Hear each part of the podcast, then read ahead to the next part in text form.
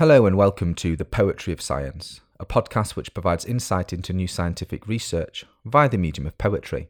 I'm your host, Dr. Sam Illingworth, and each week I'll be introducing you to some of the latest scientific findings and sharing a selection of science themed poetry.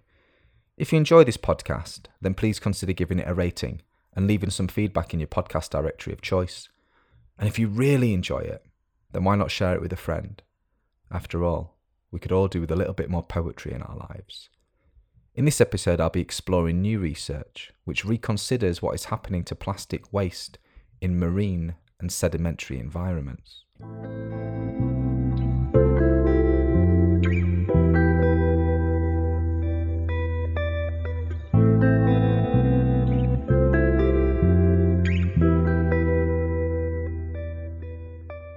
Sunken in the sediment, smudged relics protrude, translucent waste that shimmers in its bed of filth, a menagerie of treasures that mark our spot in throwaway tracks, cigarette butts, food wrappers, beverage bottles, bottle caps, grocery bags, straws, stirrers, lids, and takeaways.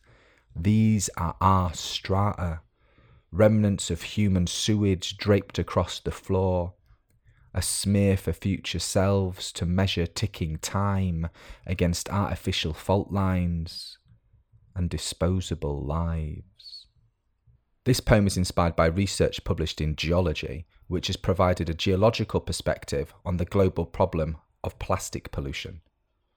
Environmental and health concerns associated with plastic pollution are a long recognised international problem making up to 80% of all waste that accumulates in the oceans and on the seabed.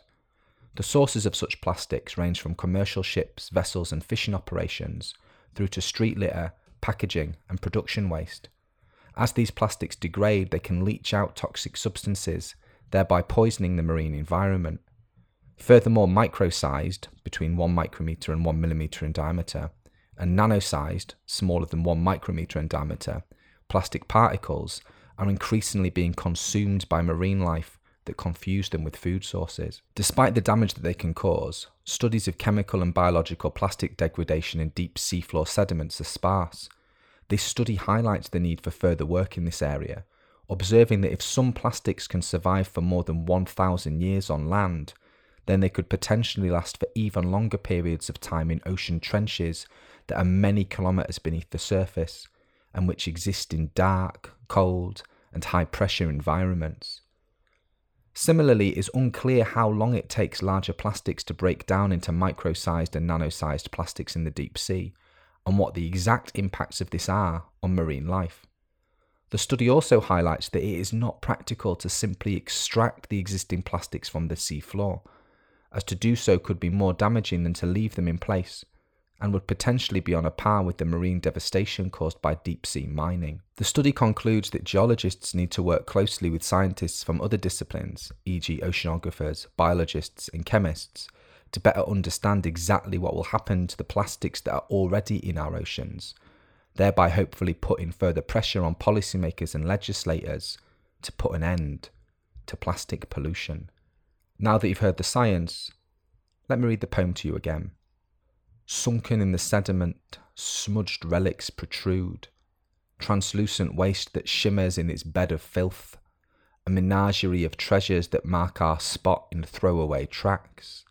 Cigarette butts, food wrappers, beverage bottles, bottle caps, grocery bags, straws, stirrers, lids, and takeaways. These are our strata. Remnants of human sewage draped across the floor a smear for future selves to measure ticking time against artificial fault lines and disposable lives.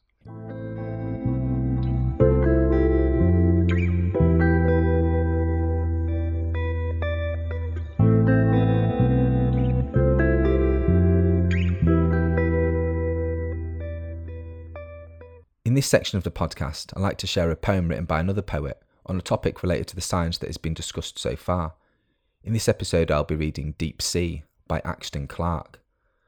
Axton Clark was the pseudonym of Donald Clark, an assistant professor of philosophy at Harvard University, who was expelled from his post during the notorious Secret Court of 1920, an ad hoc disciplinary tribunal of five administrators at Harvard University formed to investigate charges of homosexual activity among the student population.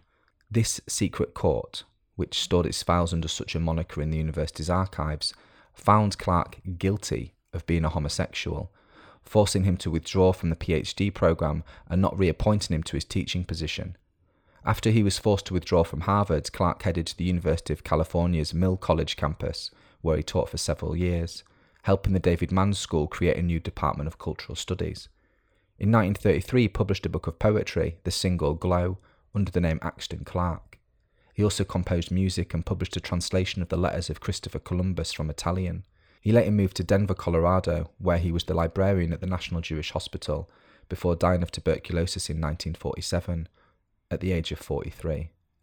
Fluent in Italian, German, and French, Clark had also served during World War I as a special agent in the US Department of Justice prior to his appointment at Harvard. Deep Sea by Axton Clark. Like liquid agate rests the bottom of the sea, like caves pressed down by the unending hammer stroke of waves struck green with sun, and deepest creatures here are bubbles left as moving coils in agate, and dark as ribbons cut in light, or fork electric eyes, waving them brightly tentacled like drowning stars, writhing in last extinction of their glow. In some such agate, slipping studded green, our thoughts are deepest, winnowing like strange fish the wheaty grains of light self lighted from the husks of dark.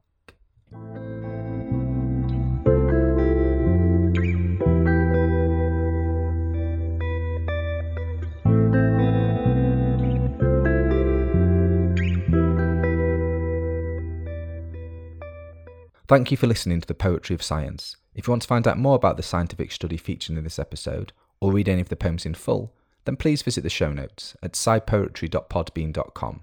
That's scipoetry.podbean.com, where you can also find out how to get in touch with any questions or comments you might have. Thanks for listening.